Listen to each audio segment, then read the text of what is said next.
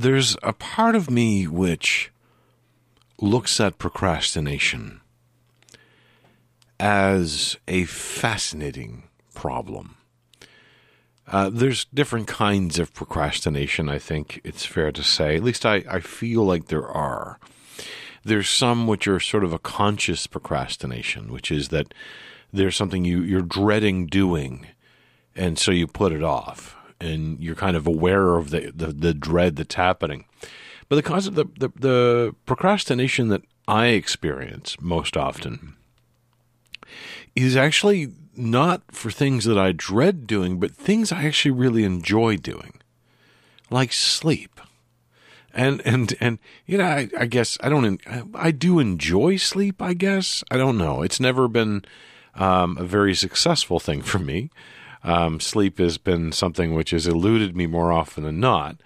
And I guess I hate sleep itself because um, I don't get a massive sense of of um, relief from sleep most of the time. But without sleep, it it, it is a problem.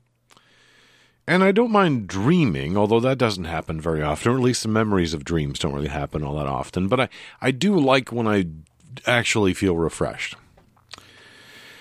But I will I will fight sleep until the last possible minute most of the time. Um, I, I have I've felt that I am a night owl, but I'm never really sure if that's true or not. Um, I mean, I do I do kind of feel a lot of synergy with the night, but I do like mornings. I just don't like having to wake up for a morning. But if I happen to be awake and I've slept enough, a morning is really nice. So it's not exactly like I'm just one way or the other. And frankly, probably most people aren't. We create these categories, these, you know, uh, steep walled categories just to make it easier to understand things. But the reality is that everything is a continuum, right? Um, which is something, you know, from a computer science point of view, which is abhorrent. it's a one or a zero, doggone it. There is no point five um, even though we know that's not true either. But um, the other kinds of things that, that I put off are creative works. Um, and I don't know why. I, I, can I can think about a few ideas of where I dread it, or I don't have the confidence in myself, or whatever. Um, but once I and, and but I, I, find it fascinating because once I sort of realize that, once I realize that I'm I'm procrastinating something, it's usually a response of, of humor. This is so ridiculous. Why am I not just doing the thing? And I face that tonight. So I have um, a creative project I'm working on right now, which is a an audio drama. Um, in October, um, we had a very successful um, recording and transformation of a staged version of War of the Worlds into an audio drama, back into an audio drama. Um, and off of the energy of that, um, I decided I was going to write an audio drama to have ready for Christmas time. And I did. Uh, it took me a little longer than I initially intended, but the idea came very quickly to me um, it was literally me asking the three the three other people that I had involved in the group at that time, "Hey, what do you think about some ideas?" And then they sort of said, "Well, what about something like this?" And I said, "Well, what about this?" And then what about these? And how about I do this? And the idea was born. And in fact, the very day we were um, uh, doing the last of the or the first of the editing of the audio drama of the War of the Worlds audio drama. I was in my office because there's you can really it's not really a tandem thing you can do. One person has to kind of slog through it, then you hand off the project to the next person. I was the next person, and they were they were doing line edits. They were doing um, the basic capture and, and, rearrangement of the of the work that we had done, and we got to figure out a bigger a better workflow for that because that what we tried to do was replicate what was on stage, but what was on stage was not um, a a staged version of a recording. It was a staged version of a live show. So there were three mics that the actors were playing at, and we we replicated that in the studio to give them a better time to understand their blocking. But we really shouldn't have done that. Um, we really should have done something else entirely. Anyway, while it was going on, I was toying around with the idea and I wanted to capture the general notion of the idea. Um, and so I wrote a treatment. I'd never written a treatment before. So I did a little bit of research and was kind of looking at it going, okay, I kind of understand what this is because I wanted to be able to come back to the group and say, okay, I've got this idea. We, we talked about it in three lines. Let's make it a bit bigger. So the treatment that I wrote had a short preamble of a couple of sentences just explaining it's it's it's the it's the TV well not the TV guideline because it gives away all the secrets in that one line. And then you do a um, I did a I, I, I called it an act by act breakdown. It's not really an act by act play. Um, in it, it became more structured later on, but it was a it was an idea of going like these are the the major things that happen, and then the beats within those scenes and so forth. And then there was a description of the characters. So I, I wrote out kind of who the the characters would be at that point. And so it was it was only a few pages long, two or three, I think, um, and it wasn't much. It wasn't much there. There was no dialogue in this, and of course, it's an audio drama, so dialogue is the major thing. There were no sound effects. I actually, there, I think there were a couple of sound effects listed, um, just as an example, but it, it wasn't detailed. And sound effects to me, um, when I'm writing an audio drama, sound effects to me are the action. That's that's where the action comes from. Um, instead of describing, well, you can describe the action as well, but the sound effects are what support the action with the sound, and they also support the ambiance. Um, and then if you have music, there's different cues. Music will be impossible. I, I just don't have the. They don't have the connections for that. I do have a stock library of sound effects and things. I'm I'm not sure how I want to do that. I have a whole bunch of, of digital juice packs, and I don't know if the juicer is available anymore, which was the, the method by which they could all be, um, was the catalog. And I'm, I'm now realizing, I'm just realizing, which I feel really dumb about, that um, I don't have a CD player in my current computer. It did not come with a CD player. It was not necessary for what I was going to do. And all the digital juice stuff was on DVD.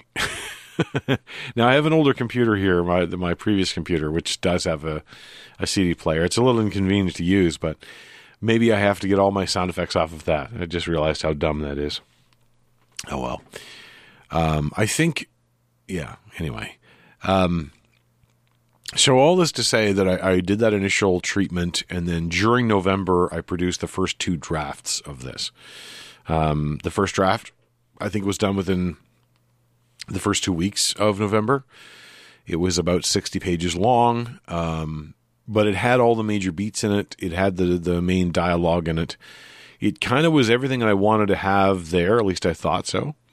The second draft expanded on all those things, um, but also it was after I got a chance. I think the second draft, I don't remember. I, I ran one of the drafts through my reading group, um, who normally, you know, reviews fiction, normal um, printed fiction, normal um, normal.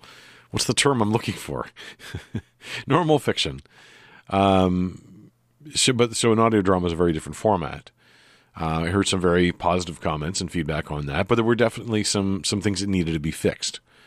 And so my third draft is the one that I had been putting off for a long time. Um, literally, I had started, I think, the first couple of lines of the third draft uh, just like a week ago, but really tonight, tonight, I sat down, which is basically a month after the, the second draft was done. I sat down and went through the third draft.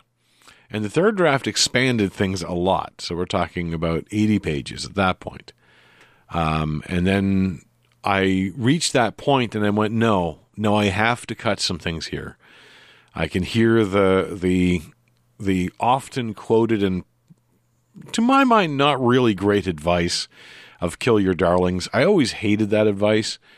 Uh, I think because I had partially misinterpreted it, and I think almost everybody who quotes it to me misinterprets it because the the real essence of it is to my mind. And as I was kind of going through this, I realized, oh no, this is what I really need to do. It is take out those things that are precious for precious's sake. Um, the things you're holding too close to, not because they're good, but because you're too close to them. Uh, and keep the things that are good, which you still might be close to. In fact, you should be close to the things that are good. And and that's what really this was about was emphasizing the things that I thought were good. So I cut about a thousand words um, from the start, from the very beginning of it. I I knew that this there's a monologue at the beginning. Uh, it's not really a monologue, but in terms of the number of characters speaking, it's a monologue.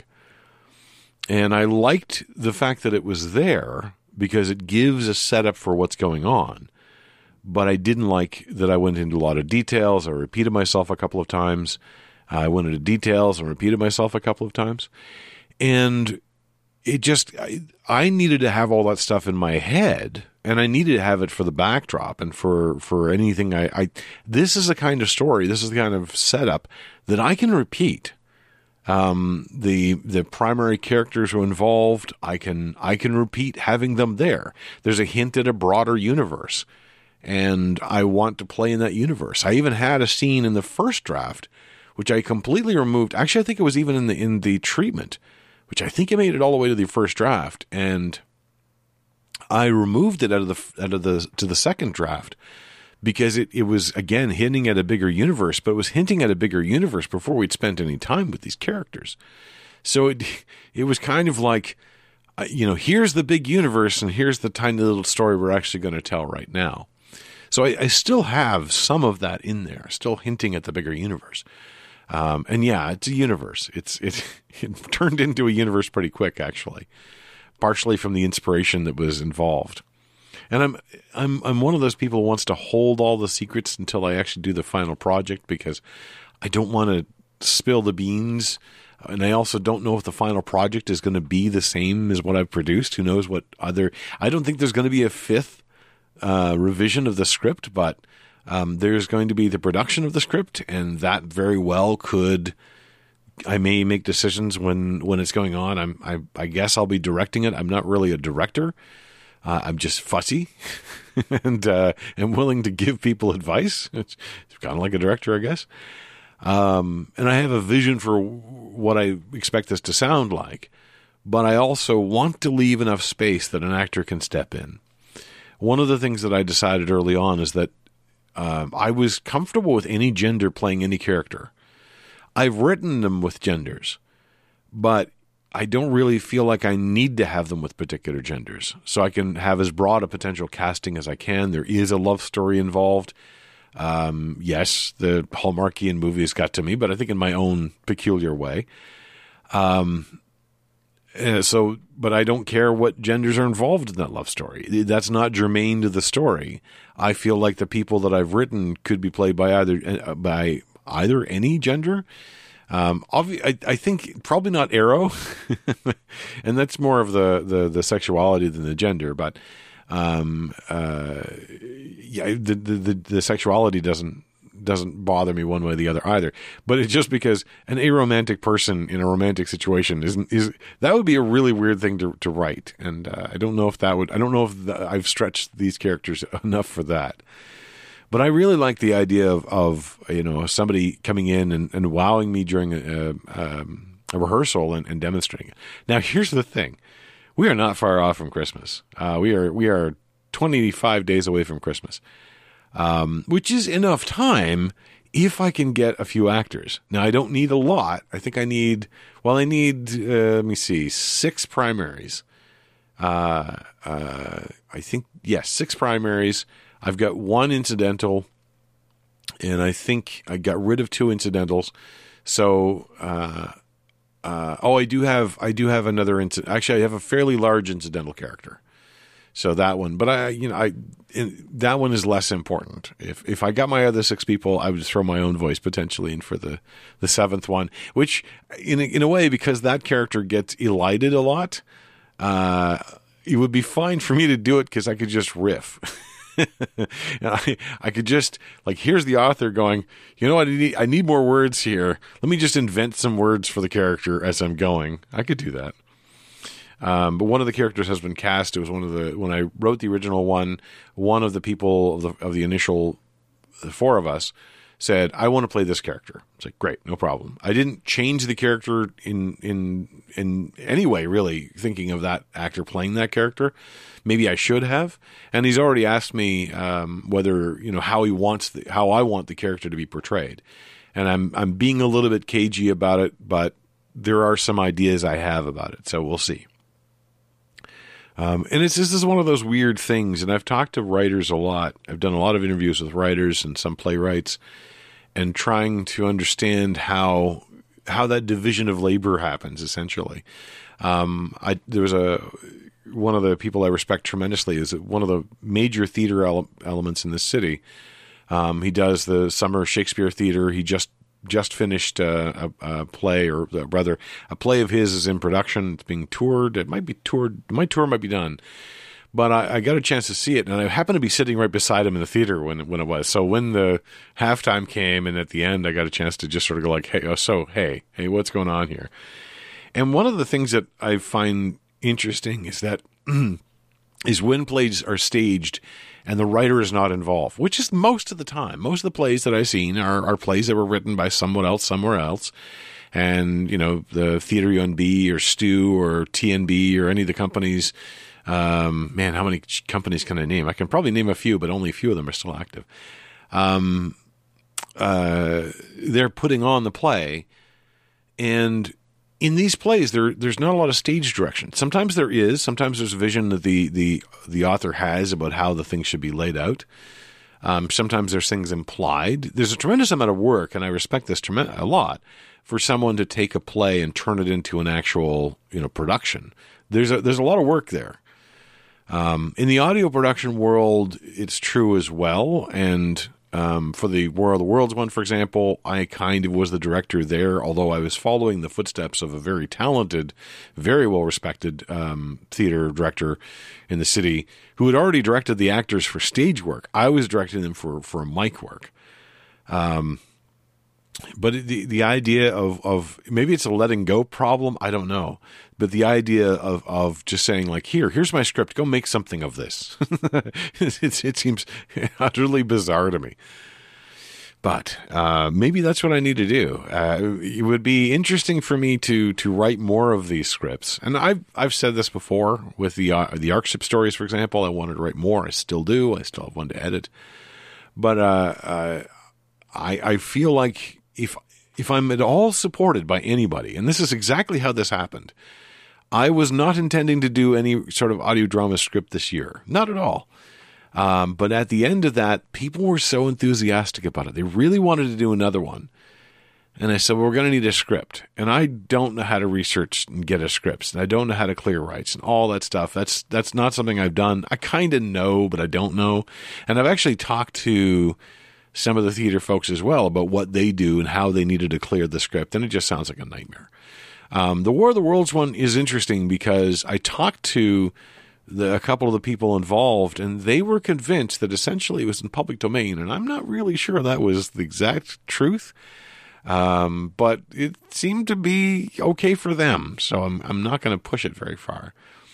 Uh, but you know, this one I can tell you I have complete rights over. I wrote the damn thing. Uh, I'll be producing the damn thing.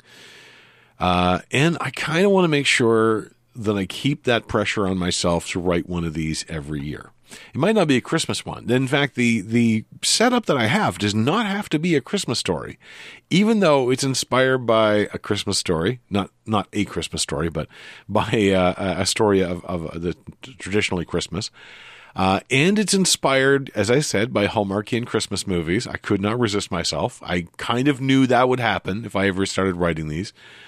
Um, and inspired by a third thing, which I don't want to spill the beans on because that will will lock in kind of the conception of the piece.